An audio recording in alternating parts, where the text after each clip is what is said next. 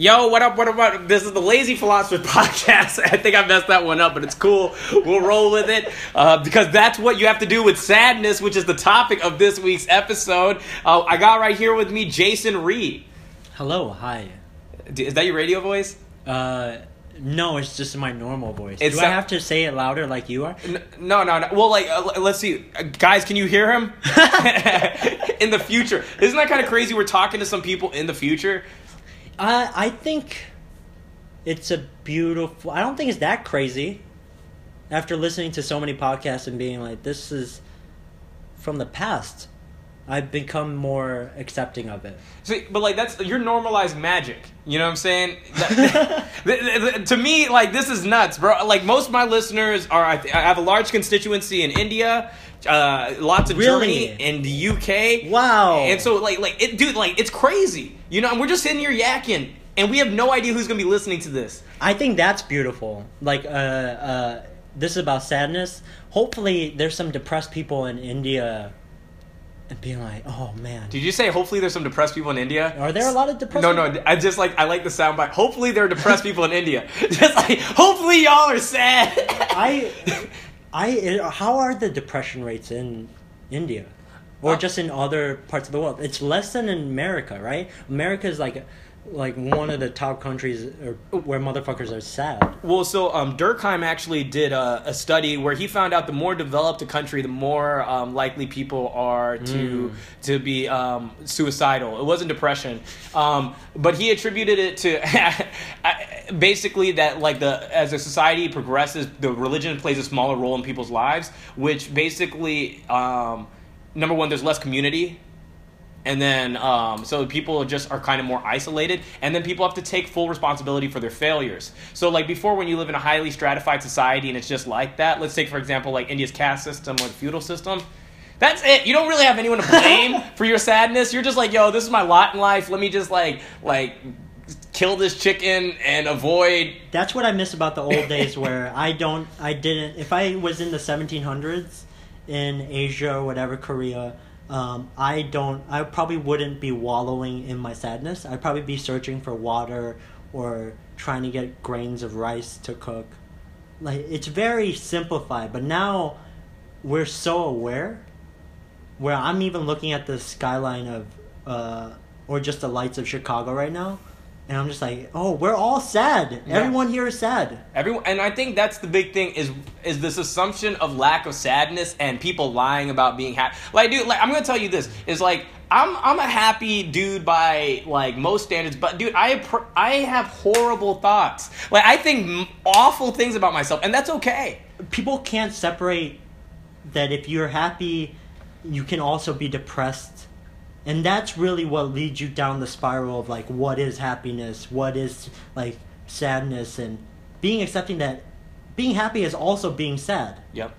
That's what it really, I feel like it is. Well, I think happiness, like, so to, to quote Alan Watts, this is a callback to a conversation we're having earlier. He said he says black implies white, and in a sense, happiness implies sadness, right? I think the the fact that you can appreciate how bad things could be can also make you happy. That provides me so much joy. Yeah. Like, look, a friend, even just today, I had a negative $2 balance, and my friend gave me 3, Venmo me $3. And the sadness of having negative $2 in your bank account, but then being happy that my friend gave me $3 and said, don't worry about it. I wouldn't have had the happiness without the sadness of a negative $2 bank account. yeah. Well, um, that reminds me of Viktor Frankl. He wrote um, There's so many reference here I don't get. Oh no! It was. Uh, this is for people who are going to read after this. but um, he he wrote a book called Man's Pursuit of Meaning, and he it was uh, he was a psychiatrist who was a Jew in Germany during the Holocaust. Uh, he was taken, all his work destroyed by um, Hitler's This goons. is a comedy memoir, right? well, th- this is the crazy part, right? Is he's taken the Holocaust. He, he's lost his family, his wife. I think his wife was killed in front of him. Oh, um, Jesus. Um, and he, it's like I want to say six months in, and he gets some porridge, and there's like a little, he gets like a little scrap of the cartilage of a chicken, and he said in his life he's experienced no greater joy Oh. than in that moment. And he said he's watched the birth of his daughter. He's been married. He's ha- been validated by The by birth of the daughter doesn't mean shit with that scrap of cartilage of chicken. Fuck you, daughter. It- but it shows you how how much perception how he, he like like that raw joy you know Here's one thing: is uh, I was in, I the past couple months, I've been without a lot of money. Uh, with I've been without money, where it's been like a couple weeks. I got a negative four hundred dollar balance. fuck and I have in my backpack right now is bread and peanut butter and a butter knife, and the joy that brings me, being knowing that I have food in my backpack and I'm not going hungry. It really like the fact that I've had very limited access to food when as a couple of years ago I would just buy shit, buy a bunch of meals that I didn't need and just overeat and gorge myself. But now I appreciate food so much after not having it a lot in my life recently. Where even just having this peanut butter like I went to House of Blues and they checked my backpack for anything dangerous and I had to open it up and be like, there's just bread peanut butter here. but uh, after losing if you I think if you lose a lot of what you have, you come to appreciate it, especially with like food and the chicken cartilage. Like I would probably come if I found a chicken cartilage and I was in the Holocaust. Yeah. Like that'd be a beautiful. I'd be like, oh my god, this beauty. Like God gave me this. If I believe in God, God gave me this, and those are the little things. Like but he also puts you in the concentration camp sorry I just you just threw me a little bone, a little bone, little chicken bone, and be like, yeah, I'm sorry about what I did to you, Yeah. about putting you in here, but here, have some chicken. You still like me? That's God. That well, I so to me it's it's strange to me that all the countries that um are uh the like if you take the ten countries with the lowest GDP, all of them are mad religious, like top ten most religious coun- countries in the world. And then uh, if you take a look at the ones where like like life expectancy is like stupid high, all don't believe in God. And so like what I'm like, and so like wh- what I'm trying to I'm like thinking is like maybe it's that like God is like a hot chick and he's like oh like you know like only showing attention to the guys who don't really like her. Oh, that's beautiful. Um, but like in it, I, I think that it, it, it is so much about perspective. And I, I remember in college, and like for OG listeners, you probably have heard me tell this story a lot. Is I in college I drove a luxury car, and I got my license suspended. My parents took it from me, and um, I freaked out. I freaked out. I was like, "What the fuck?" And my mom was like, "What the hell?" I'm screaming at her on the phone, and I'm like, and then she's like, "Why? Why are you so upset?" And I'm like, "What girl is gonna like me without my car?" You fucking pussy. yeah, and, and I said it out loud, but like the the mere fact of saying it out loud, and I think this is works for a lot of what our pain is, is is by merely just verbalizing our pain, we actually can either confront how really stupid it is. Oh yeah, You know? I agree. Um, saying it out loud, like even me having a negative negative four hundred dollar balance, that's really funny to me. That's really funny to me. I tried to do a joke at Cole's and it didn't go that well. Where I said uh, I had like sixty dollars from dog walking in cash, but I couldn't give it to the bank because then it would be negative three hundred forty dollars, which is the same thing as having negative four hundred dollars. At a certain point, it's just all. It's just I. At a certain point, it's all the same. I still. The fact is, I don't have money and I owe money. hmm But what? Here's a question: What makes you sad? What makes me sad? Yeah.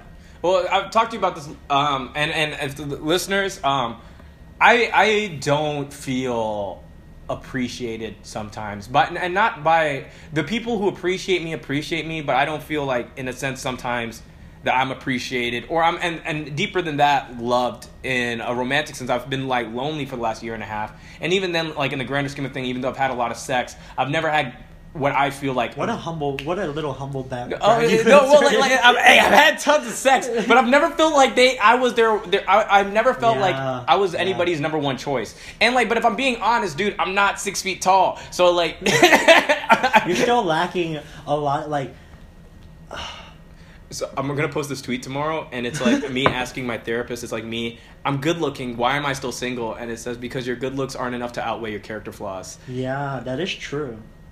And it's just in terms of the wider perspective that even if you think you have something that might put you above others in terms of dating, it really that's in your head. Yep. Because a lot of people out there right now don't also don't see money as a huge status thing. Don't see a job as a huge status thing. So- there are people out there that don't give a shit about that. So it, it- like I've talked about this. Uh, like um, dating for me in Chicago is like trying to sell microchips in the Congo. Okay. It's like you know. Who the fuck needs microchips in the Congo? exactly. but my dad, my dad said this is my my weakness. He said he said son is um that you're see unlike me. He said you're good looking enough to play the good looks game, but not good looking enough to win at it. Exa- yeah, you're not. You're you're like a B. You're not an A, Yeah, exactly. and you.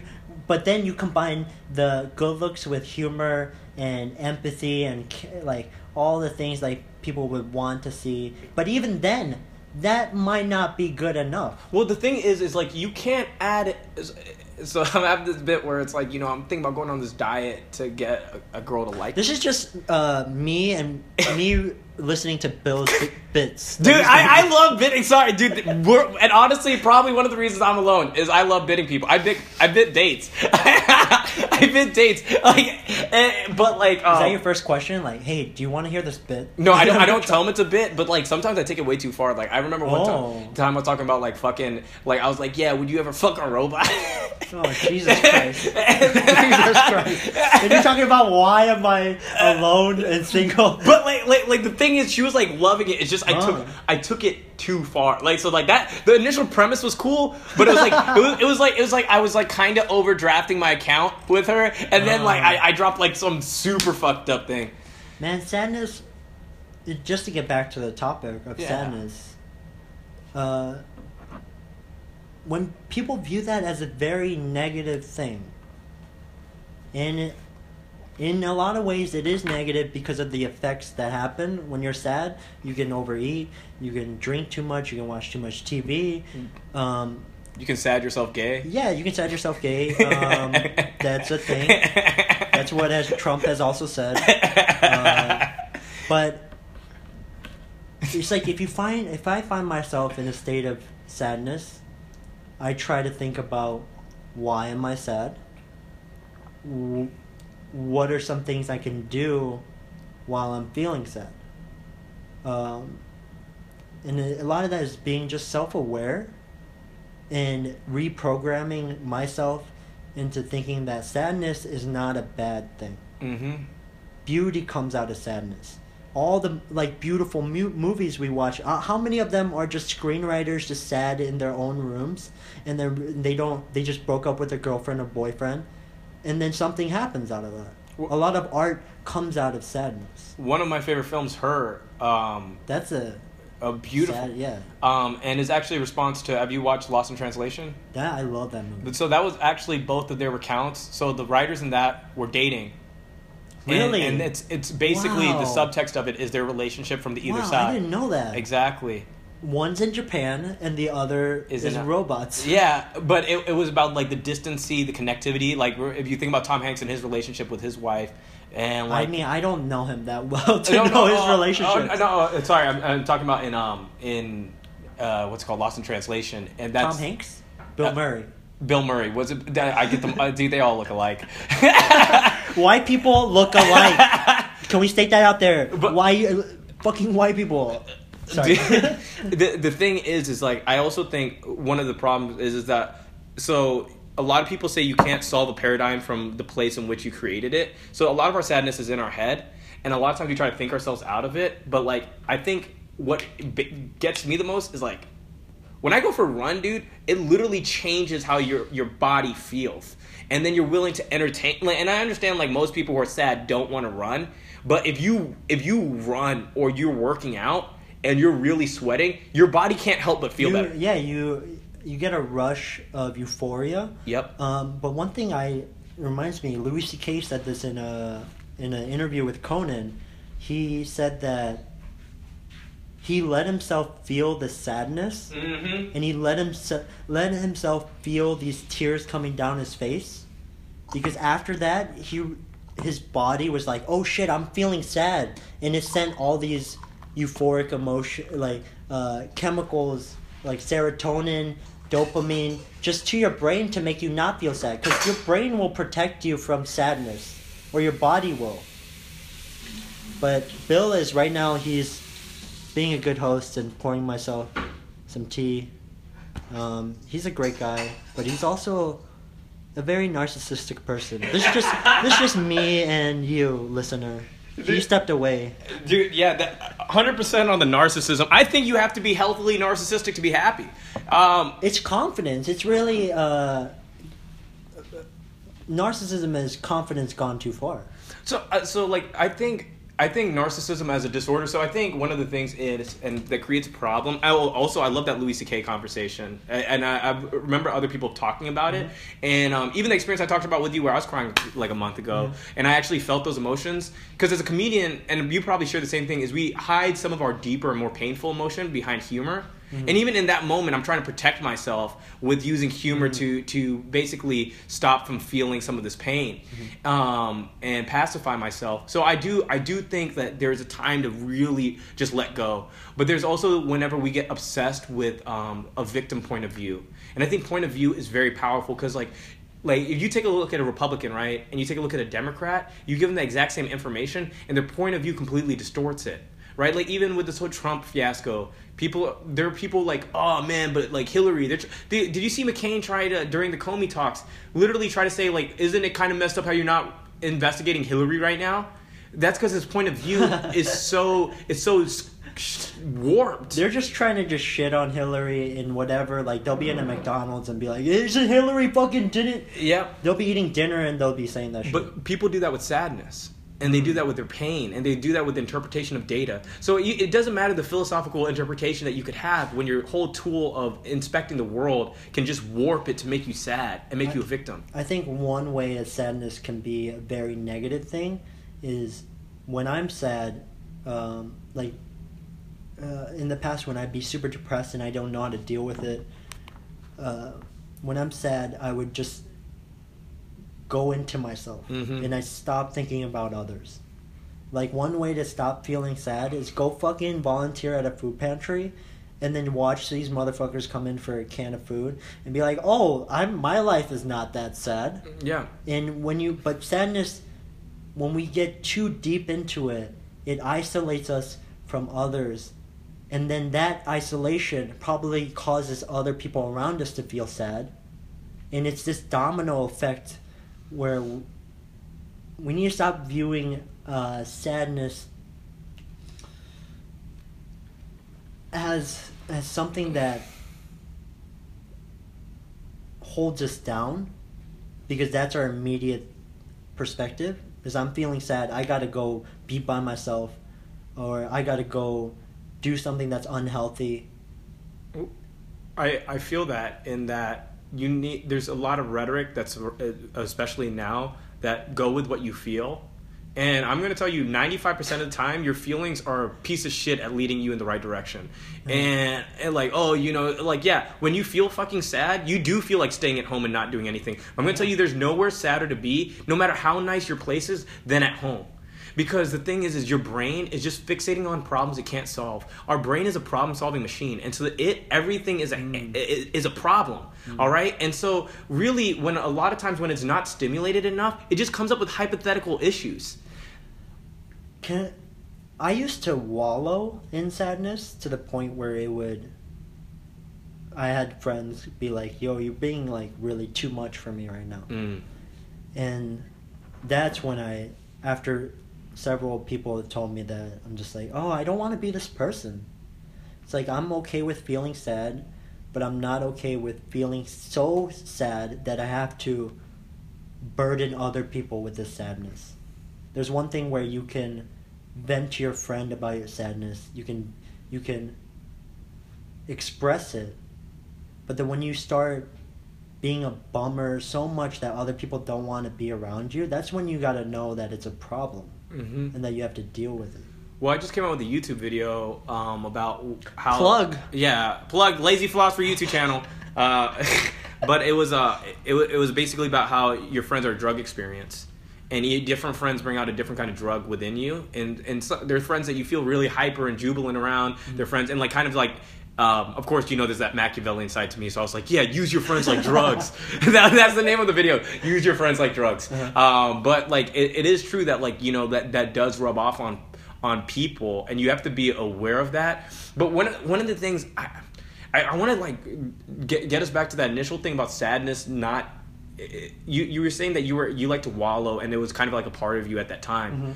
And I think a lot of people build an identity around being the sad person. Like if you're something long enough that you basically will do anything to meet that expectation of the self, right? So like I, I use this example is like I used to eat Taco Bell at 11 o'clock, 11 p.m. every night. And one day I came from Pat's. Why is that a routine? Oh, because it's right across the street, and and, and so I would I would come back from a Mike's and I'd go get Taco Bell. Uh-huh. But the thing is, one time I ate a shitload of food at Patsy's. I was super full, and I knew I was full. But eleven o'clock came around, and I felt this massive compulsion to eat Taco Bell. Yes. And I realized I'm addicted not to Taco Bell, but eating Taco Bell at eleven.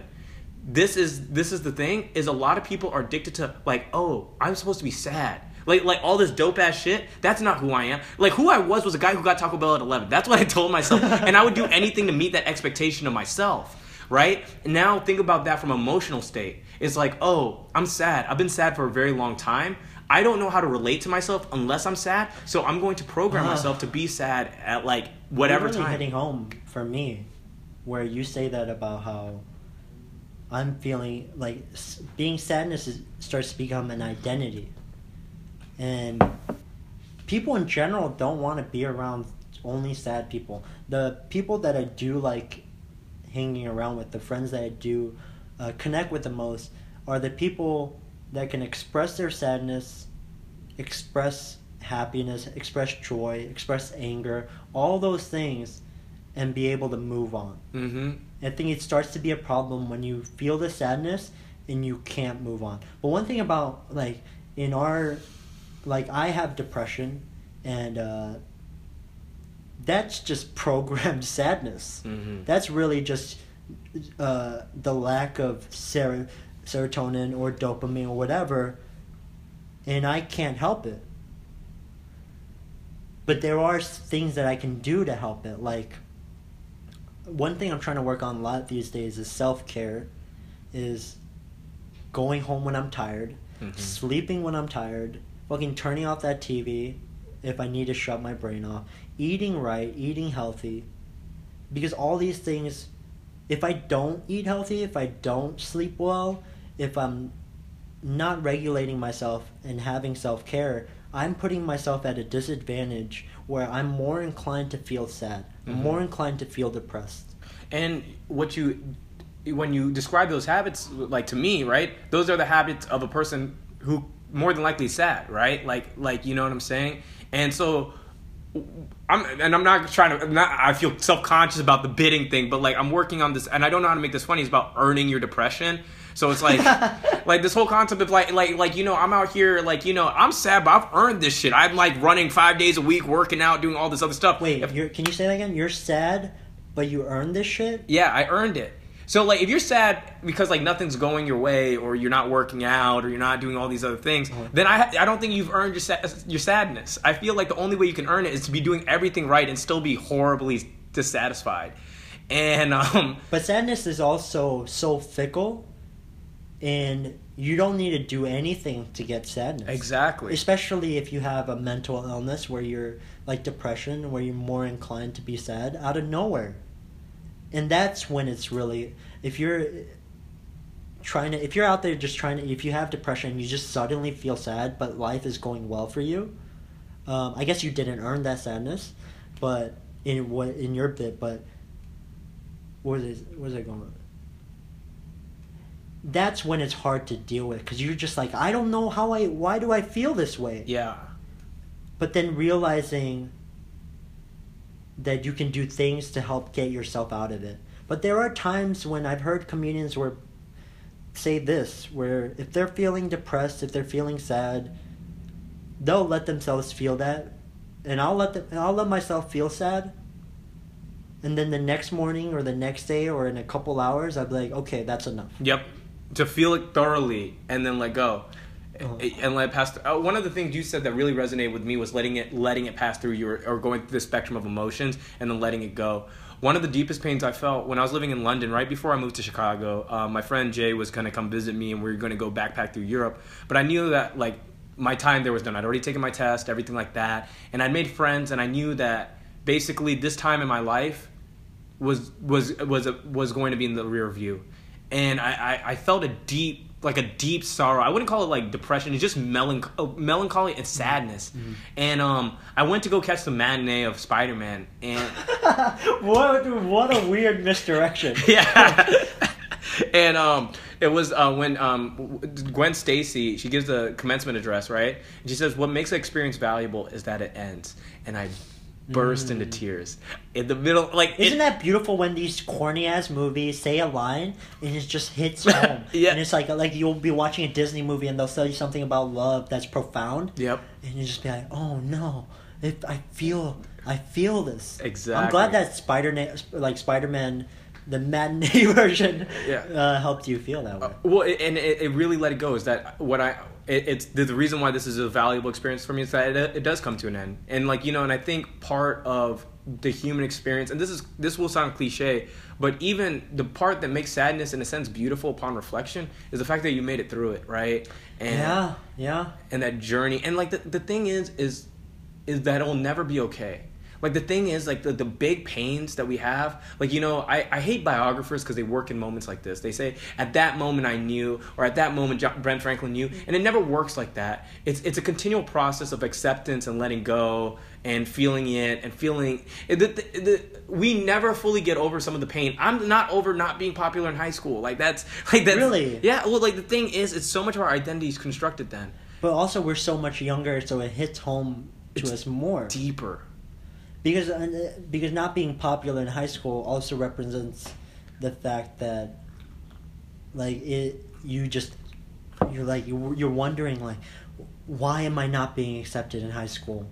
Why then you start uh, questioning your self identity and trying to improve on that. Like everybody who was unpopular in high school or were unhappy with the way they were in high school are doing choices are making choices in their lives that represent that they don't want to be that person. Yep. that's all that is. Getting a job at a high rise like in a like office downtown that's a reflection of the high school unpopularity. Yep. getting a hot girlfriend or getting a hot boyfriend. Well, you know, one of the things, um, you know, I did dating coaching and I wrote for a dating site. Um, this is all disgusting to me uh but like uh, uh, one of the things that uh, we kind of preached in a, a paradigm and is big in the community is you are enough, right? And th- this, it, you know, a lot of these guys, whenever they're going to talk to girls, is because they come from this place of incredible lack and pain. And sometimes, like, and I'm gonna tell you, there's nothing more powerful because, like, we, we, like, you know, in the cur- community, it's encouraged that you go out like sober or not drunk, so you don't end up making like foolish decisions or like putting anybody in a bad place. But also, like, sometimes the hardest thing to do there is to stand there and just be. You know, and that's something we're lacking nowadays because of our like our generation with our technology everyone's on their phone. Sometimes i just look i'm just i just put my phone away. I'm just like just sit on this fucking bus and be fine with it. Yeah. and but one thing you said that hit home was my uh my ex-girlfriend said during my time of deep depression she said you are enough. Mhm. and that's something i really needed to hear. Is because a lot of us don't feel like we're enough well we're being sold to. Like this is the thing is we this um capitalism or consumerism doesn't work if you feel good about yourself. Like that's the the last thing that, this is a bit too sorry but like um, bill is just doing his hour. He just invited me on to just laugh. That's why I'm here. You're in the audience right? No uh, maria bamford is he the one who did it with her parents? Just Oh, like yeah, yeah, yeah. Um but it's it's that is that we we from lack we consume more, right? And I'm, I'm gonna tell you to back to the car thing is like I ended up having a very good semester with girls, but also like I'm never gonna own a car again, dude. Like I'm dead serious. But now Mm-hmm. Uber exists. Like my parents were like, "Hey, do you want a car after grad?" I was like, "No. Why would I get a car?" By the way, let me just shout out Uber's a terrible company. Please go on. Yeah. Oh, terrible company. But like, this is the thing. Anything that can has been truly wonderful in this world has at the same time been terrible at some point, and that's and oh yeah, Uber got like in a weird sidetrack. Uh, I've been thinking about this a lot. Like companies, once they go to a certain level, where they're trying to meet profits, Mhm. that's when the the sacrifice comes in. Well, Uh, they, they become psychopaths. They, They become well the, no, by by very structure. do you think they feel sad? The company. Do you think like the people running it feel sad that there's fucking rape uh, allegations uh, when Uber first started off, Uh, you- and then the fact that you're ruining a lot of people's lives? this is the thing is they look at it like this is yeah you know um you know there there have been these sadness and these pains taken by these people and i feel awful that they wouldn't have happened probably because of that but you know how many people are alive because of less drinking and driving accident that that's the, that's that that There is a sacrifice. It's like you gotta have good with the bad. yep and, uh, and most people are too morally sensitive to be successful that's another one of my youtube You videos got. and then now we're just gonna watch this video. There's gonna be a link on the bottom. Please click that link because Bill needs the views. Give it a like, please. But but it's it's true. If if you can't, that's why I didn't want Bernie Sanders to be president because he's too good of a person, and you gotta kind of be a bad person to you be. do. Yeah. To succeed in the world, you got to have this Machiavellian sort of attitude. Like I think this in stand up, where I'm just starting to understand networking. It's such a disgusting term, and I fucking hate that. I would be. Re- oh Jesus! Christ. Je- I hope that was captured when I was trying to say something profound and beautiful, and then just a fart interrupts. Because that is life. That's life. When you think you're saying something smart, and then you just hear a woof of gas then I'm we're probably gonna smell in a second. But but oh, just to get back to what you were saying something about. Oh, Bernie Sanders, um, a good person.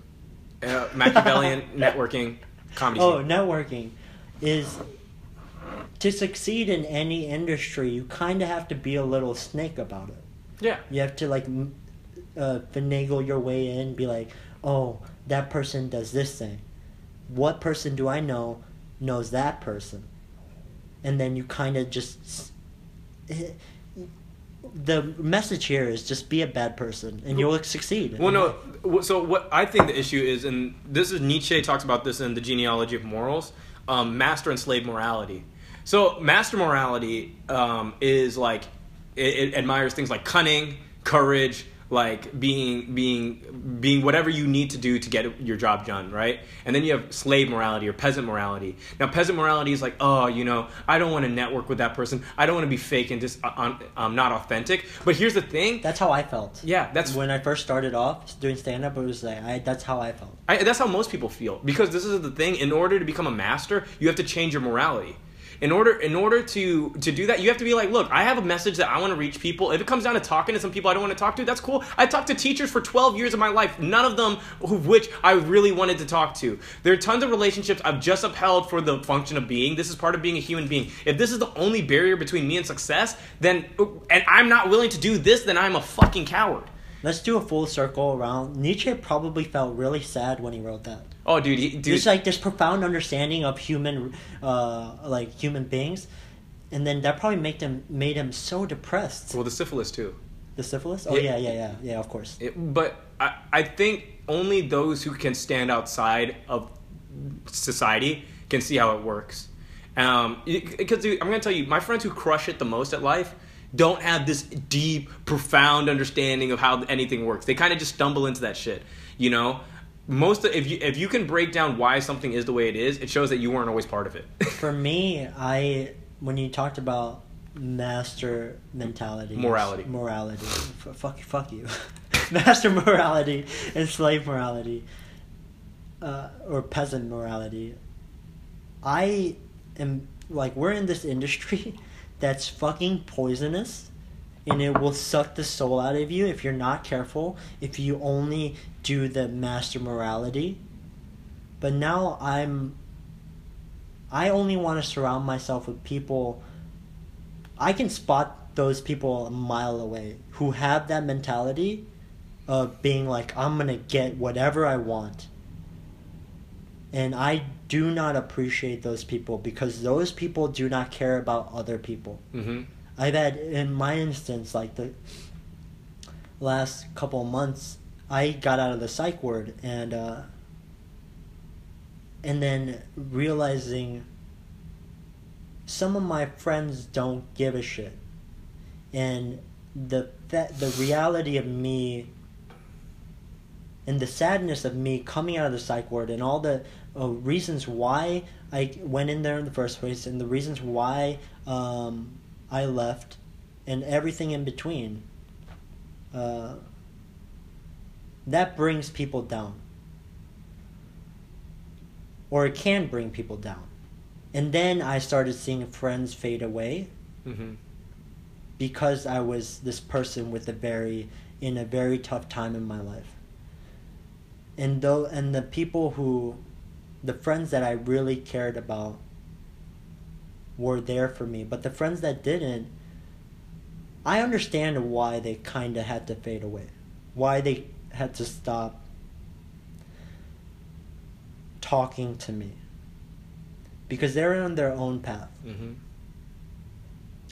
me like having to deal with me or having to listen to me in their minds i think it feels like that'll bring them down and those are the people now that i'm trying to separate myself from and realizing that oh you got yourself in this the first place you made friends with these people who only want to be around you during the happy times or the good times um, so I take responsibility for putting myself in that situation of having these friends. But now I'm getting to the point where I can only surround myself with people that give a shit, that care about others, that have empathy.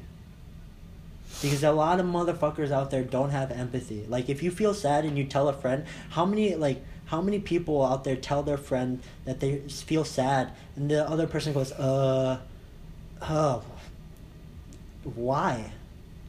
And just that reaction is just so not helpful. Yep. I think it comes from. I think you definitely need to be saying that stuff so you find out where you need to wean out. That, it does. It does. I, I did have to wean out a few people, and it. I'm a better. I live a better life for that. Yeah. Well, and also here here's the thing is I actually I don't think every I think there's like two motherfuckers in this world that you can probably like real legit just like go like ham like all the way like confidant level. And then and like and th- that's just the nature of it working because number one it takes such a long pre-existing relationship for people to be able to take on those emotions, to be able to say what you need to hear in that moment, you know, and to be able to have that level of empathy and all that stuff. That's some soulmate level shit, you know. And like, so for me, for me, I I expect mm, there's like gradations of people, right? And you know, I'm not gonna get mad at them for being necessarily who they are. I'm just not gonna go to them like I look at it like yeah, that's like- what I do now. I have Yeah. certain friends where I'm like, okay, I'm gonna go to you when I'm happy, yeah, and then certain friends where I go to you when I'm feeling depressed. But my good friends are just like, or just, it's so rare to have people you can go to both with. Mm-hmm. Well, I think you have to create that context, and sometimes people aren't willing to let that create. Like, like, so I look at everything like a game, right? All social interactions are a game. Now I'm also By the way, that's a. I think that's a. I under. I get it, and I understand that a lot. Everything is a game. It starts invading your mind when when I started think when I was thinking like that, like everything is a game, and I still think like that sometimes, because everything is. Yep. You're waiting. You're waiting for someone to say something, and then you react. You react this way, and then you see how they react, and then you respond. See, but like here's the thing: I systematize it. So there's some. Sorry? I systematize it. So like whenever you're talking about the back and forth, not every back and forth is the same, right? Like so like even in this in the, in this podcast episode, we played a myriad of games. We played the joke joking on game. We Yeah. played the rag on each other game. We talked. We're playing the deep empathetic game. Like, and I'm not saying in the moment I look at it like this, uh-huh. but in, in, in other moments I do. After I finish the conversation or whatever, I look and see what games did I play with that person. Or sometimes when it doesn't uh-huh. work, that person just can't play that game with me, and that can be a deal breaker. Like I play rough, right? I, I'll, I'll throw out philosophy and all these other things. And, if, and if, if, if you if you can't if you can't play with me, or Yeah. if, if that scares you, then we can't be friends on that level. That's fine. That's fine. You know- it is. It does. Everything has a purpose. Yeah. Well, every everybody has a place, and I think the thing is, a lot of people like got a lot of McDonald's friends and are expecting steaks, and you know, you don't go to McDonald's for a steak. You know what I'm saying? But like, Yeah. you have a couple steakhouses that you know they're they're they're the people who who you really fuck with. Let's go deeper though. What do you do when you're sad? What do I do when I'm sad? Yeah. Dude, I like I'm gonna kid you not. Th- these are the things I call my mom or my friend Jay. You know, I actually call a lot of friends and probably express it. That's a very healthy thing to Yeah, do. and then I'll, say, and my, this is the thing is, my mom loves me a lot, but she's not gonna like really. She'll she'll let me have a couple lines in there, and then tell me, you know, this is what you should do. And then like if I'm feeling real sad, I'll take a cold shower, and then I'll work out. Really, a cold shower helps with sadness. Oh, dude, it'll make you feel alive, dude. I'm gonna t- I'm gonna tell you right now. The thing is, Why don't psychiatrists just prescribe a cold shower? What? Why don't Because they can't make money off of that.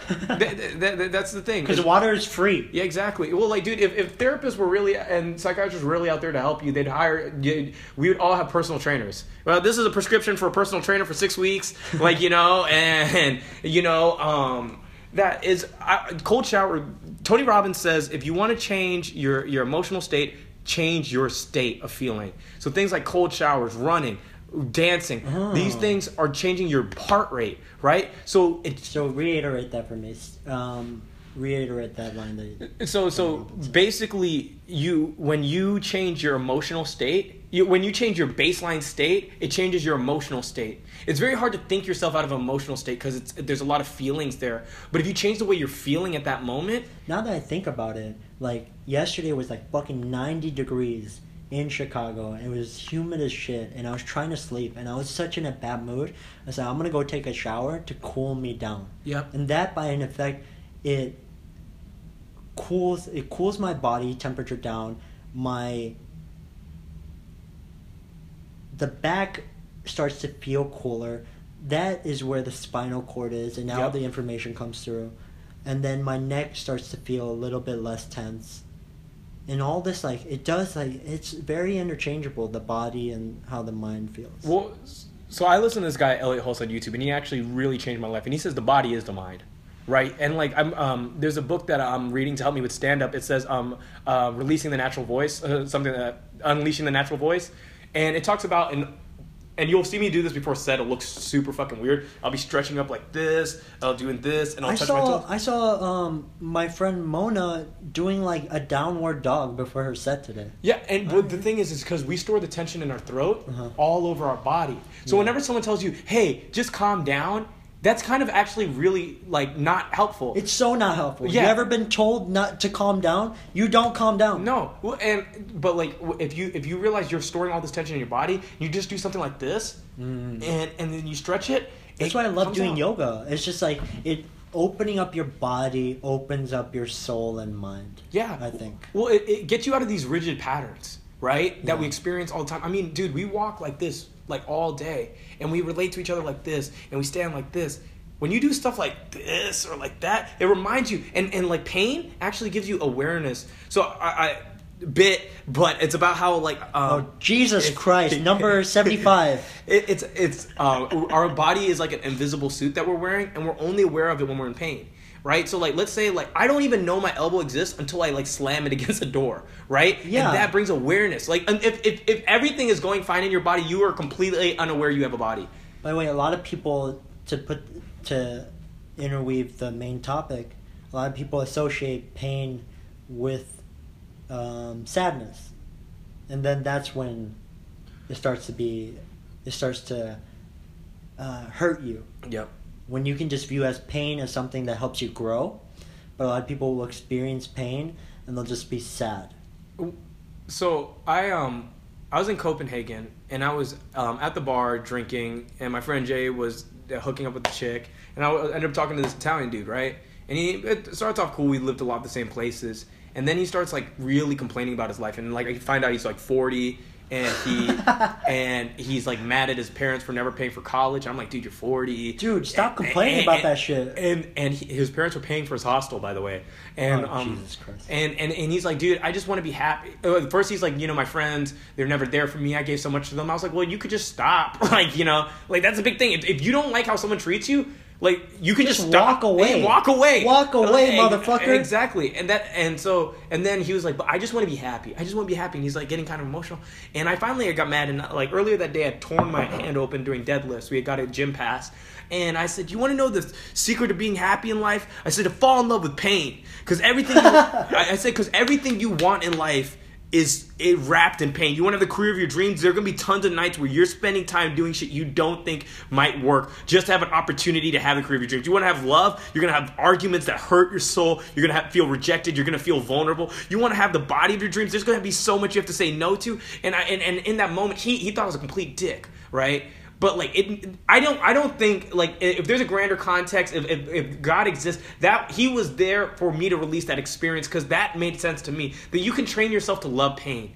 That that pain is about interpretation, and pain and pleasure are stored in the same part of the brain. You can't experience. They're literally in the same part, and that's why like like you know like massages they hurt good. You know it's like I love it. Yeah, And, like I love it when it hurts. But one thing about your friend is um, he probably feels a lot of sadness, and there's a lot of people out there like him who they can't get out of their sadness because they go, I just want to feel happy. Mm-hmm.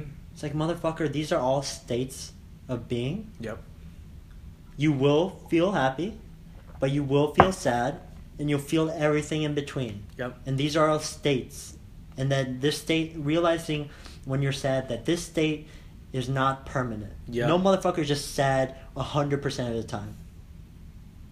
And that's what he, I, I hope your friend now realizes that. I- I- but he might be in a gutter somewhere. Dude, I I I didn't talk. I talked to him like one other time while I was at the hostel. I mean, we, we didn't connect, but I wrote a blog post about it year, like months later.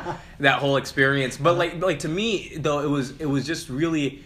It was really crazy to see that, and but it, it made a lot of sense. Like like and like so whenever I'm like really like pushing myself, I'm like I love this shit. I love this shit. And there's only so much brainwashing you can do, right? Like sometimes pain is just pain, but then you you think about it, and it's just like it's a privilege to feel pain. It is, man. Pain has been a part of human existence since the very fucking beginning.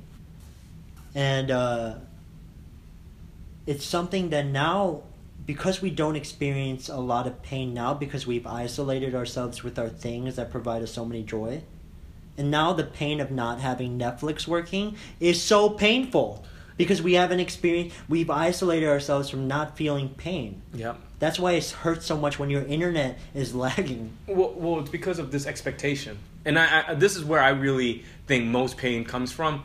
Um, there's a Hindu, uh, there's a parable in the Bhagavad Gita, and in it, I don't know the exact. What is that? Uh, it's so it's the Hindu. It's the I'm Hindu an text. ignorant. All the people in India and Asia, or whatever. I'm an ignorant American, so I have to ask these questions. Like, what is that? No, no, dude. I'm sure their listeners like, what is that? And it, it's basically it's uh, the the first Hindu text, and it's about Arjuna uh, talking to Shiva. I, I, the story, what I'm sharing from this is about uh, basically there's two things. First is in that it says that you're only guaranteed your labor, not the fruits of your labor, which is interpreted to mean all you have in life is the process and that's it. And you're not guaranteed to profit from the process. But one, that's one of the things that made sense to me about stand up is like, dude, like already, like like people like have asked me like, Will, what if you don't make it? I'm like, dude, do you look at how dope my life is like right now? Like my life is imbued with fucking meaning right now. Like you know, and like the thing is, the process will take you so many places.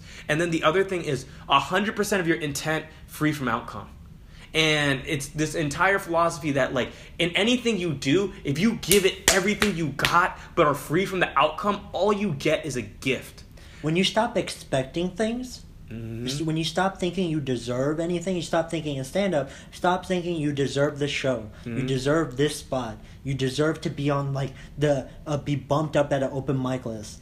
Then you'll start feeling even happier and joy. Exactly. But one thing I love about stand up is pain and failing helps us grow so much as stand ups. Like oh yeah. Many comics I've talked about this before. Like their worst, my worst sets are where I've learned the most. You can't, uh, dude. It, pain anchors a lesson. Um, I and I, I, dude, I've had some bombs. The biggest, the most painful bomb I've ever had. My biggest bombs, I actually were euphoric. Actually, like you know, I say it's like bombing with your dick out. Whenever you're like, oh no, I'm taking this whole fucking place with me. Blah blah. But like my my most painful bomb, I bombed at Dope Meets Fresh, Emerald City Coffee, and it was on a joke, and um, it was. Why did you bomb so bad? Um, dude, and I, I still to this day think it was uh, people just not fucking liking me because this is why I bombed super hard doing that joke and I knew it was funny. What, what I- joke were you doing? Oh, so it was uh, the same thing that motivates me to work out is the same thing that compels a terrorist to fly a plane into a building. Virgin pussy. and uh, and- That's a structurally sound joke. yeah, and then it goes deeper, and it's like you know, my gym has the same marketing strategy as Al Qaeda. You're gonna get tons of girls. and, and, and, and, and so and I, and I knew it worked, and I felt I felt I felt like, and it was one of the things I called Brendan Lemon right after. I was like, I, I had so much hate in my heart for this scene, and, and, and I, I go home, and dude, it's on like day 340 consecutive, so my entire world's kind of like warped and stuff. Yeah. And I go home and I write down everything that means more to me than stand up. I write like I want to be an author. That's beautiful. I want to be a screenwriter. That's I want to beautiful. and and dude, like literally, I started doing super good after that. And like, I'm not saying I haven't bombed since then, but dude, it, like like literally night and day. And you know, I did that same joke when we had our show at the comedy bar. Applause break. Applause. applause break. And then that's what I realized is like these guys don't control funny. I know what's funny. And and like this is the thing is like dude like god damn it like sometimes you just got to know. You got to know that like something is funny and you might not have said it right. Yeah, it's I have jokes about school shootings where it's worked many times, but the times it doesn't work, I just have to push through it. Yep. And be like, okay, uh, in my brain, I know you guys are statistically wrong because this joke has worked. But when you talk about um, your worst bomb, uh, I mentioned this to you earlier. Like, one of my saddest bombs was on my like year two of doing stand up. I was nineteen, sophomore in college. It was Christmas Eve, and I don't have really family, so holidays are very depressing time for me. So I thought, hey, wouldn't it be good to just go do this show, this open mic show, uh, on Christmas Eve at Ace Bar?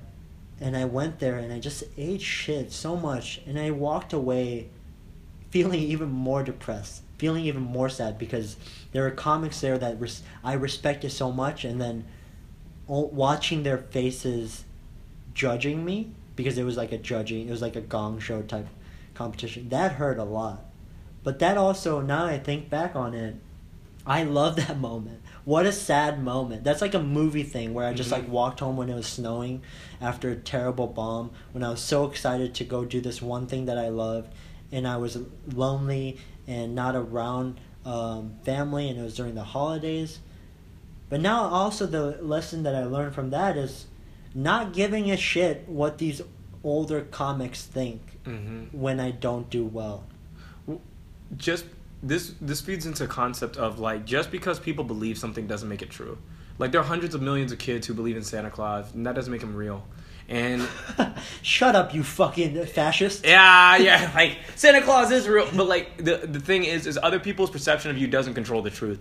And when you when you really get out of that mind state, so what actually we talked about this earlier. I don't know if we talked about this on the podcast. Is the role that status plays in sadness, and like like part of what robs us of the joy of experiencing magic, the magic of everyday existing in the modern world, is the fact that we are exposed to people doing better, and we have the status anxiety. And status anxiety is absolutely crippling. Is the, the idea that who I am in relation to other people when we're living better than kings did for millennia, right? And and and and and, and so like it, all our problems are, are are based upon so much privilege, you know. But what really is at the root of it is status. And if you can unplug from that matrix and realize, like, really, the status games, they do have real effect, but what, you know what trumps everything? Behavior. Status might exist in the real world, but if a dude acts with more confidence, and I've seen this happen in real life tons of times, and t- like so many times, it's like actually sickening. Like you know, where like you have a, some, one of your friends who's good looking, rich, educated. You have one of your friends who's a degenerate, who's short and uneducated, and he pulls that chick away from that dude just because he he's acting as if he has more status. And there's behavioral cues, and that's almost it with everything. I started getting. Um, I don't know if I should say this. I was at a club, a comedy club, and I interned there before, and then I came back after a couple years, um, just wanting to get situated after the psych ward, just wanting to be exposed to comedy again, falling in love with comedy again. And there was this one person there that was who didn't give me a lot of respect. I could see it, like wouldn't pay a lot of attention to me. But then he or she saw me interacting with all these other comics and like and I, he or she just saw me like coming up to them talking with them and and seeing that I have these relationships with these people. And then he or she just started giving me more respect. And I thought and they actually mentioned like how does Jason know these people? And I thought in my head I was like who the fuck gives a who gives a shit? Why are you concerned with how like who, who I know?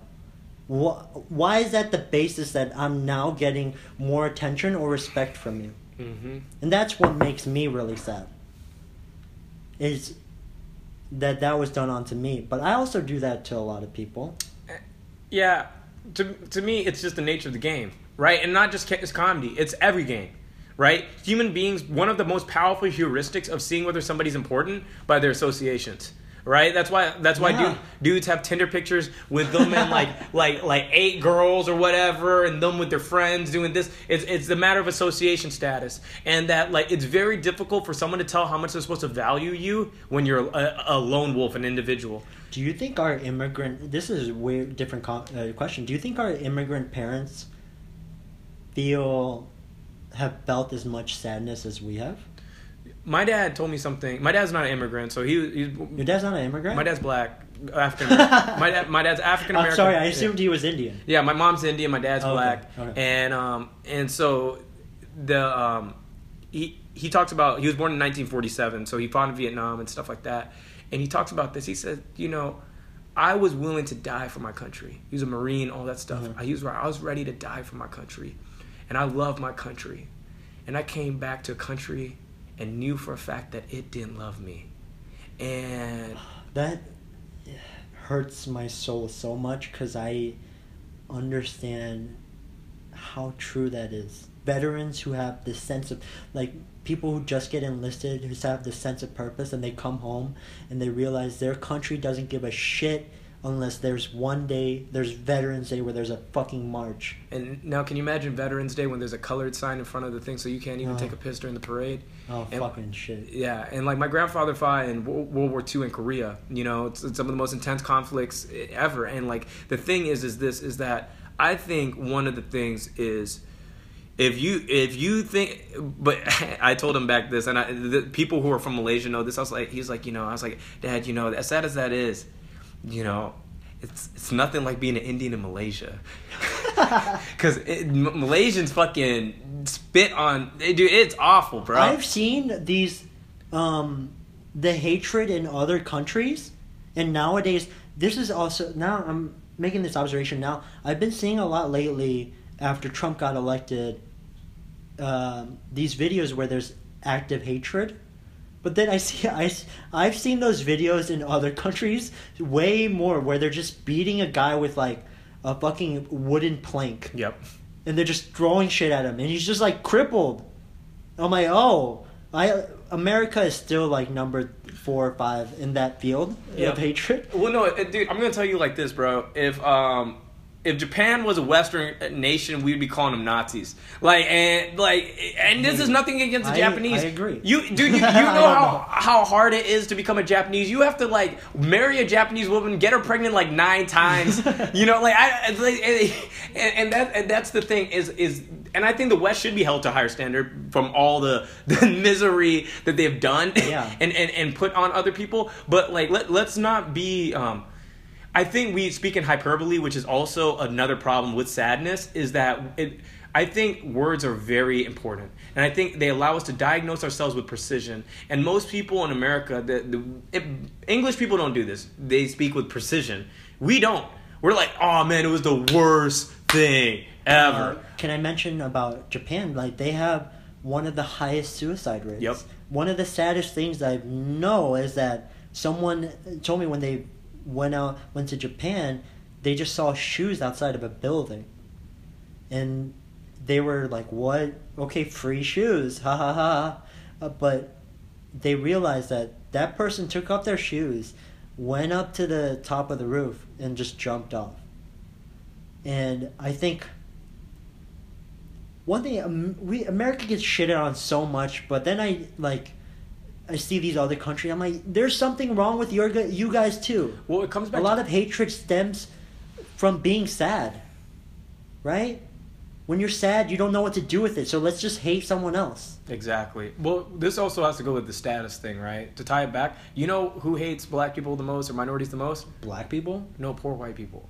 poor white people because like this is the thing is you, part of the status game is you hate people below you. That's just been the general thing. Yeah. and and so you need someone to be below you to to to to basically validate your own place in the hierarchy. Here's one thing I, I don't think this is a, a topic that is talked about enough in um, African American culture. The concept of if you're light skinned, you're perceived as better, yeah. And then if you're darker, like if you're darker, like your own people will shit on you for Oh, being darker. Dude, I dated this girl in in uh, college, and she was white, and I was talking to her about how my friends were ragging on me for getting dark. They were my black friends. I was like, "Yeah, do you white people ever do that about like pale and shit?" And she's like, "No," and she can't honestly tell the difference because like this is the thing. Once, basically, once you're it, darker than tan, you're just black. Like you know, like that, that's just it. Like this, and uh, she, she, um, but like one of the things that I think colorism is a huge thing. It's worse in India,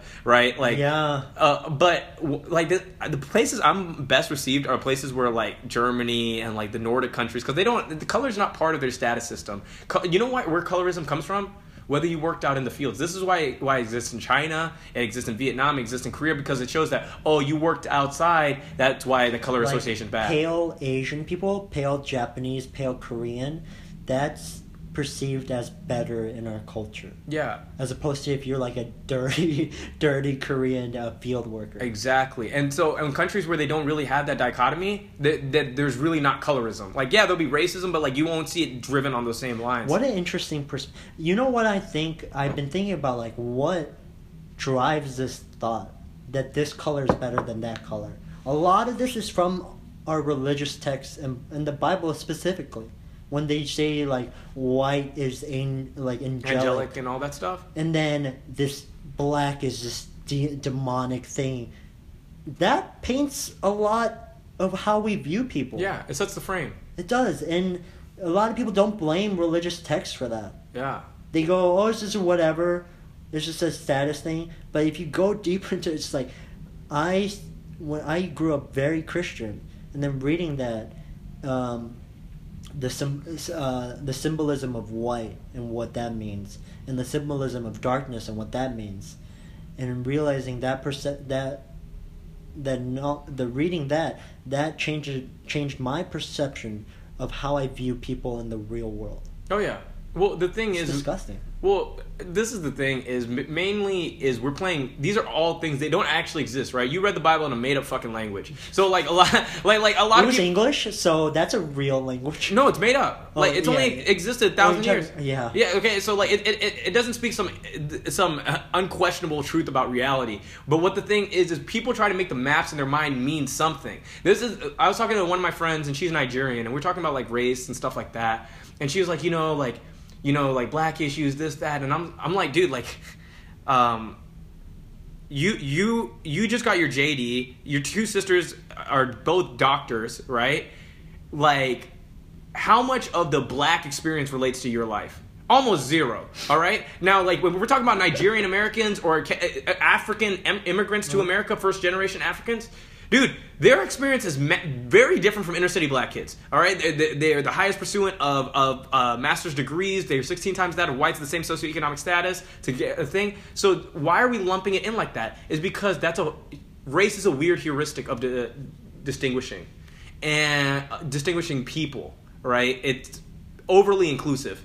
Um, Yeah, we're and then and then that's you, that's why I feel like um, I've heard this thing where if aliens start invading us, that's when we'll finally start uniting as people, and then we'll be like color and race and gender is not as big as a deal when we start facing extraterrestrial beings. But then, like what what's also beautiful is that we're shifting our hatred from one another to these alien beings. Well, it's because you need other. Yeah. It's you need you need other. We're gonna do hour thirty. This is a good podcast. This is a good podcast. Hey, listeners. Um, I just wanted to address you guys for a second because I felt too in deep with conversation with Bill. But I, the about the alien thing. no, no, no. Because this is very interesting. Is um. So I'm um listening to this audiobook called Moral Tribes, and it is a by is by uh, Princeton professor. Uh, and he basically is a neuroscientist and a philosopher, and he's talking about where our morals exist. And part of that is he talks about the relationship between culture and morals, and that we think race is this thing that like this big deal to us like neurologically, we distinguish people based on clothing before race. And that actually, because you're never gonna, caveman never came across someone of a different race. But if you're if you if you're wearing the same T-shirts as somebody, that promotes in group out group. I see that now a lot when I'm dog walking downtown.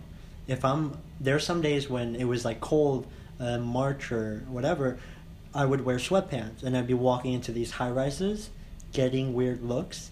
But now if I like, if I wear boots and a clean pair of jeans and a clean T-shirt, that's such a wide difference of how people I see people viewing me Mhm. as if I just wear sweatpants and raggedy tennis shoes. yep. It really does. Like that's why a lot of people who are famous spend so much money on clothes, and that's also a status thing. No, it, clothes are easy. No, so there's actually a philosophy behind fashion, right? So you think of a Wall Street guy who who who spends he buys like a um you need a bathroom?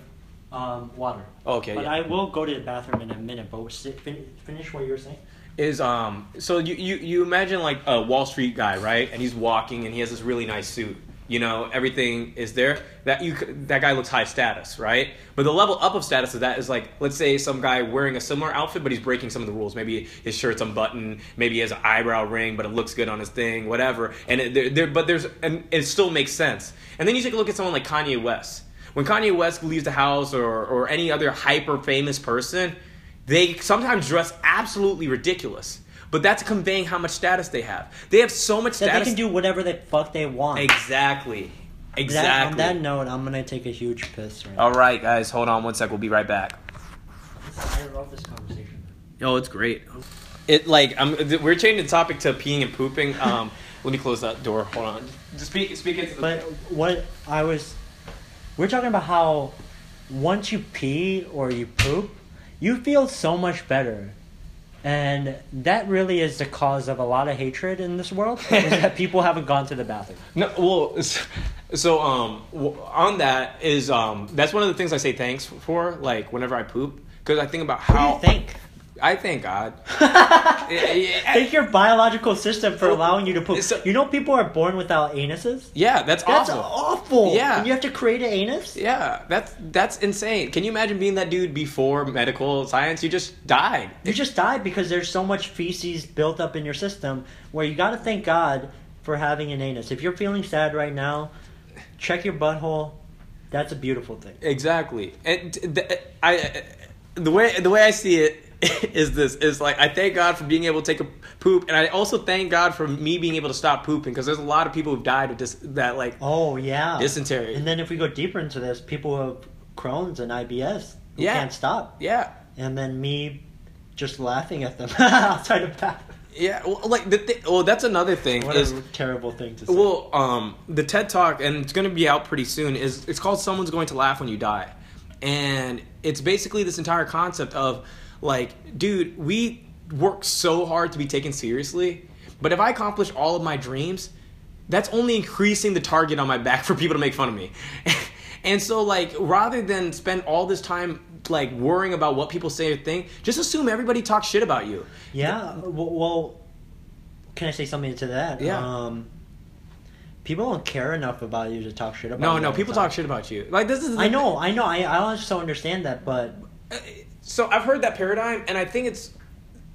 I think this is the issue: is whenever people are like, yeah, but people really don't care. People talk mad shit. Like this, this is the thing: people talk shit about you. Like my mom loves me more than anybody. Talks mad shit. All right, and here's that's your mom. yeah, and that's everybody. Everybody who's interacted with you has said something. So why worry about I- it? Just assume that Uh, everybody talks shit. Well, this is the this is the we're going to the same outcome Mhm. with two different ideas. Where I think like I used to be so caught up in what people might be saying behind my back, but then I heard um, wise ass motherfucker Jay Leno um, talk about how like people don't care enough about him to talk shit about him all the time.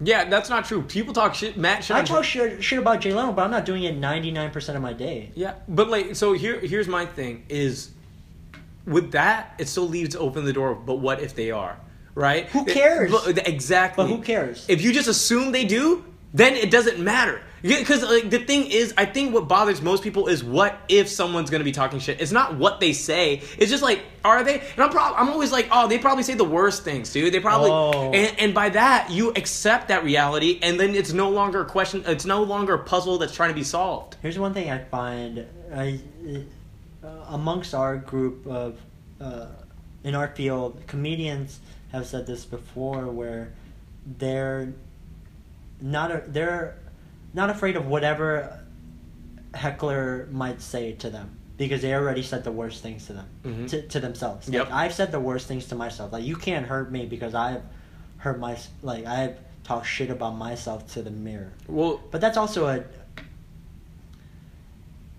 a, a dangerous road to lay down on because you're basing off the fact that who cares about the fact that you can't be hurt because you hurt yourself so much. Yeah, that's swag as fuck. That's like the berserker in war. like that, you pay mad money for a dude who, like, you know what I'm saying? That's like the dude who stabs his own hand or breaks his own finger right before a fight. Can I be real for a second? Like I have these cut on my marks where I uh, in January I was very caught up in PTSD and I couldn't take this memory away and I tried cutting myself and the pain of cutting really didn't do really, didn't take away the pain of the memory but I've had this thought in my head these past 6 months whenever someone wronged me or I thought I was going to get in a fight or a confrontation, I would always think in my head, I was like, I did this to myself. Do something to me worse. Like, what are you going to do? But that's also, I'm not proud of myself for thinking that way because the basis of that kind of stems from hatred of myself. Yeah. And that's what I'm trying very hard to get out of. Where it's like, I did this thing to myself. This shouldn't have any effect of how I deal with other people. You know what I mean? This is a, a this the cuts were a very hard time in my life, but now using it um, in confrontations where I have said like I did this to myself. Like what the fuck are you gonna do to me? It is a badass line to say. Yeah. It is like something you would say in a movie, but I don't like bringing that up. You don't like weaponizing it. Yeah, You don't like weaponizing your hatred towards yourself against someone else. yeah, Dude, I think that swag is fuck, bro. Like, dude, like honestly, bro. Like, here, here's the thing, man. Is everybody kind of hates themselves because you need to hate to love. Dude, there's nobody who like you. th- This is the thing. Love and hate are stored together. So you love yourself, and that's why you hate you. we were talking about this earlier, where um, we were talking about love before we started recording. Uh, one thing I wanted to say is that when you love a person, you you love the person so much, but you can also hate them so much on that level. But love is an encompassing all of that the hatred, the love, everything in between, all the pettiness, all the little things. That's all love. Like falling in love with a person means you're signing up to be eventually hurt one day. hmm And I think that's one thing that makes a lot of people sad is when they fall out of love or someone breaks that breaks up with them is they don't realize that this is also love. Like this is what you signed up for when you wanted to be in a relationship. That Yeah. there was the possibility of failure, the possibility of being hurt because you're so vulnerable to this person. See, it's not possibility; it's inevitable. It- like, like even if you stay together, dude, do you know the opportunity cost of staying with anybody? Massive. E- e- even if you have a wonderful relationship, the what if I'm missing out hurts you, dude. We're human beings. We find a way to make anything a fucking problem, but.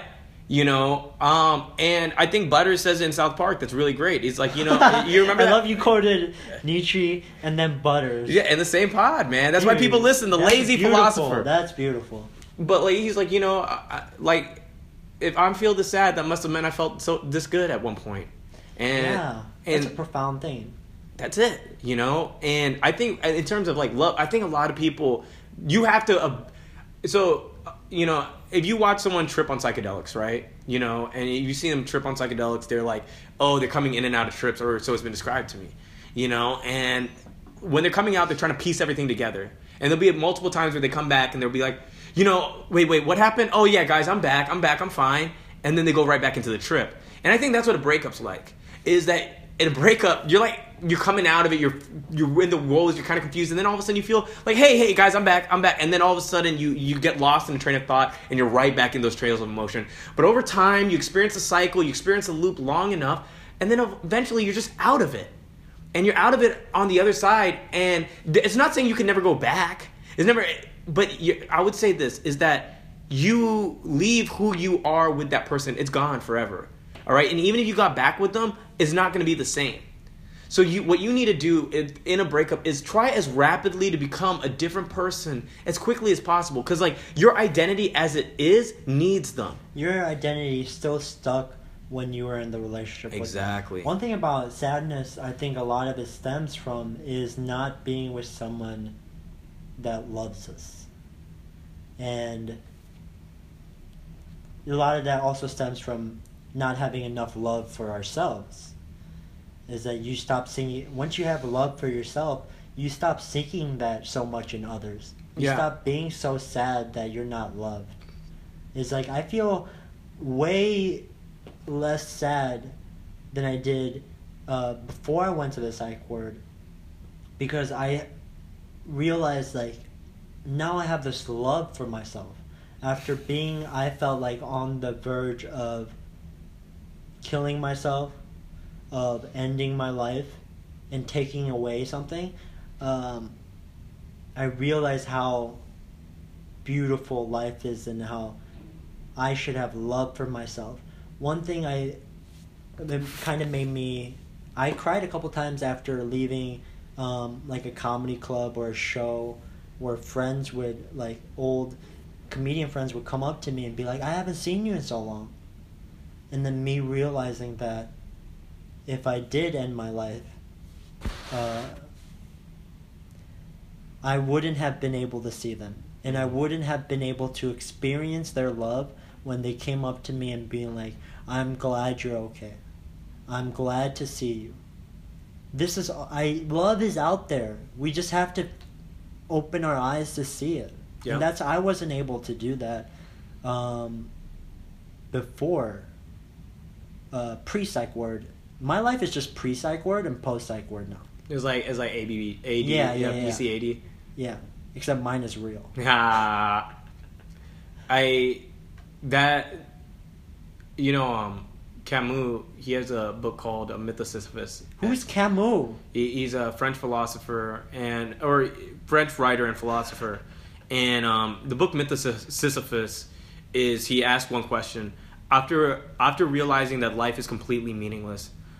The only true philosophical question is why is it that we do not kill ourselves? And- Because wait, sorry. well, his answer was just like, well, shit, like, yeah, it's meaningless, but fuck it. Fuck it. It's really like, like uh, once you start seeing the beauty in the little things, like hmm like even just today, I got to walk with some like a puppy that was just um, like only four months old. I'm like, oh, there's beauty in that, and there's beauty in me being able to buy a Wendy's cheeseburger for a dollar forty nine or something, Yeah. and eating that. And I think we get so caught up in ourselves, and I get even now I get so caught up in myself where I realize there's love out there. I'm just not choosing to see it right now Mhm. because I am sad and I just want to be sad. Yeah. And I think that's also how a lot of people how a lot of people feel. Yeah. Well, like, this is the thing, dude, is like, dude, you didn't even have to murder that fucking cow or nothing. Like, You didn't. like, dude, like, that's the thing, bro, is like, dude, you know how hard it is to make cheese? You know how hard it, dude, like, you I know. don't appreciate that. No, dude, dude. the- Even the Wendy's sandwich, it's a it's a marvel of dude. Do you know how much suffering went into that shit? That that is And it's a square. It's a uh, square patty. patty. They don't. They advertise. It's a square thing. Yeah, dude. Nature doesn't work in straight lines, dude. Like, do you know how many people have died from not having enough food? Do you know how many people died without eating meat? Dude, do you know how many people have died because they didn't eat meat? You know how many people have not experienced a Wendy's cheeseburger? Dude, those people have not experienced true profound happiness. No, and, and, and the thing is, is to let it mean something to you. Yeah. And, and like I think a lot of times is people try to. I, I say this is like people try like times um your brain tries to rob you of the moment. You know, um like I, I every time it's about what else can I get? What is what what does this imply? What does it mean about me? What is this saying about who and what I am? Rather than you know letting it be what it is, right? You know, and and not being so obsessed with what it could be. I think there's times to think about what it could be, but I also think in that moment itself, you know, like just to be, hey, like uh, I love that Dr. Seuss quote. Um, don't don't don't cry because it's over. Smile because it happened. You know, um, I think that's really profound. You know, and then at the, at the end, we we take everything that happens to us for granted, right? Almost immediately so. But we beat up 500 million sperm to be here, and I, I, 500 million. Five. I beat out so many of those motherfuckers to be alive. I should be celebrated for my existence. It- well, this, this is the thing is we're all in the Olympic Village. That's my my thing, and, and the thing is because everybody here has a gold medal. You know when you immediately said when you said we're all in the Olympic Village, my mind went to the Munich Olympic Village, and I was just like, "No, we're not. We're not gonna get murdered." Uh, but and and it's so easy to forget that like that like our existence is very far away from being an accident. That there are people who had to stay alive through through horrible horrific things in order for any of us to exist. And that we exist that we can even contemplate our own sadness. There's so many people who don't even have the vocabulary to contemplate their own sadness so they act out in violent and malicious ways. Oh. you know like I tell a lot of people like the big problem that they have, um, like a lot of inner city youth have or whatever. They don't even have the words to diagnose themselves, and they don't. You know? Do you know how many words you need? The, the precision and thought. To You don't need words when you can punch another kid in the face. yeah, it's like it's like oh, you can shoot bullets. Yeah, shoot bullets or kill somebody, and that really comes from a lack of transparency, a lot lack of being able to diagnose oneself. You know, like um, being in culture that that hasn't enslaved us or anything like that. We we've had such a beautiful thing, and I, I don't mean to trivialize. Like, so I have, I have this this joke, and this is really dark, But uh, it's like, well, I think like if anybody kills himself in America, we should at least give their spot to like a Nigerian guy with a PhD. Cause at least they'll value it, bro. Like I'm just saying, like if you can. so once they die, so is it okay during the funeral when they fly out? They flying. into He's their- like the speaker. he's like, hey, um, Yeah. you know, it's very sad that this person died, but fucking, they're the reason why I'm here. Yeah, you're right. And, and, and, and, and at the end of the day, like I think about that, dude. I think about how many people, like in in India, dude, people would murder their kids for for our citizenship. You have an American passport, But you know what's also beautiful is that Not from Uh, India. I'm just saying from countries. Like, is that then they come to America and they realize this ain't shit. well, the thing is, is I think. So I think that there's a split. I think uh, it's not it's not the land of dreams that I think is concocted in advertising, but I think that America affords a lot of upward mobility. Um, Does. Uh, Indians are the richest um, demographic in America. Um, the aver- average income of an Indian household is hundred thousand dollars a year, What the fuck? and it's it's not even close. Like Taiwanese is the second, which is two hundred eighty Where's thousand. Korea on this list? It's probably in the seventies or whatever. But um, We're doing all right. uh, but like the thing is, is immigrant culture is very powerful because it, it basically, you number one, you come to here and you're like, dude, this is a gift. Your parents instill it into you that this is a gift. Whereas um, there's there's a lot of like people who are born into this, no matter what race, and they don't look at it like a gift. You know, a lot of people are like, oh, it can't get worse. You know, the biggest people who I hear calling for revolution, straight white males. Like, like that, that, that's it. Every every every person who I hear talking about revolution is a straight white It's dude. It's like um, they they're they're calling for it for the for the protests and the the the revolution, but some of us motherfuckers have to work, and we can't go to these protests no, because we need that money to survive. Well, the protest to me, um, if you just voted, like re- Republicans don't don't protest; they just they just vote. Um, That's like, what people I think are now understanding the power of the vote. Oh, well, dude, this is the thing. Is like for the black community, I'm black, you know, and so I can speak up on Hey, behalf of all. hey, Bill is black. Yeah, but um, is is that we if we vote voted just every if all the black people voted in America, dude, a lot of shit would change. Like Yeah. th- a lot. Th- this is the thing is is people don't understand it because they grow cynical. This, this is cynicism is the biggest way. I'm a cynic. But I'm an optimistic cynic. You know what I'm saying? Like I'm a cynical with my view on basically everything that that helps me deal with expectation biases and all that other stuff. But I'm also optimistic on what can happen in the process. People don't want to play the game and then they get mad that they get fucked by the game. You have to play the game. But but it's hard. One thing I'll play the other side. It's hard to play the game when the game has fucked you so much, and has put the system has put you at a disadvantaged state where they're just shitting on you, and you're just like trying to compete with another white white boy for that college spot. It's Oh. like that person, they're the like a black kid the chances of them getting to that um, trying to get a spot in a in a college in a university is way harder for just a white middle class boy. Yeah, but this, this is the thing is, and this goes back to another thing is, and I'm saying this from an immense amount of privilege, um, is that the game, the biggest lie ever told to anybody, or the belief or expectation, is that life is supposed to be fair.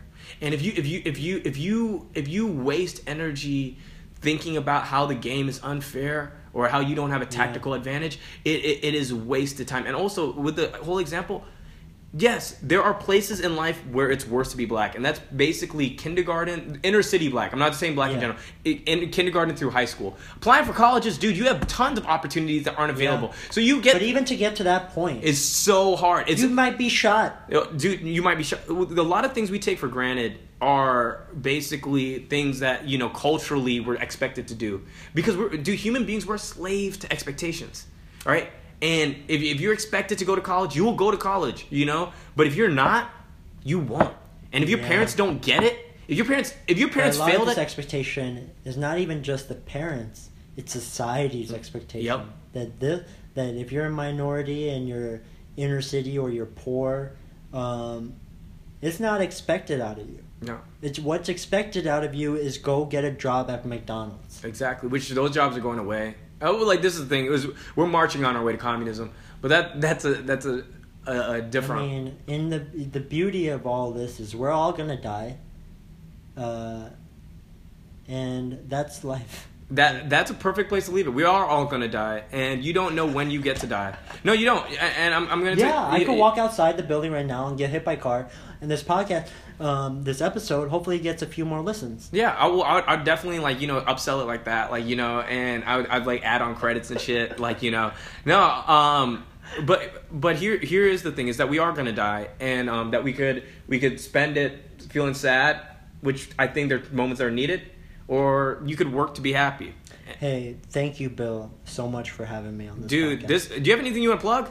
Um, just uh, follow my Instagram, J A S O R H E. It will be linked below. Thank you very much, people in India. Mm, I don't think the other people in different countries, Uh, just the people in India. Just the people. Well, India, we, we thank you. You know what I'm saying? I speak on Indian behalf too. I'm also Indian. Guys, hey, as always, thank you guys for listening this deep. This was a dope podcast. Hopefully, we solved all your sadness and that you'll never be sad again. Um, as always, like, follow, share, subscribe. Follow me on, um, uh, oh, subscribe to my YouTube channel, The Lazy Philosopher. Follow me on Twitter because I need it. And Instagram, yeah. Godspeed and good night. Bam.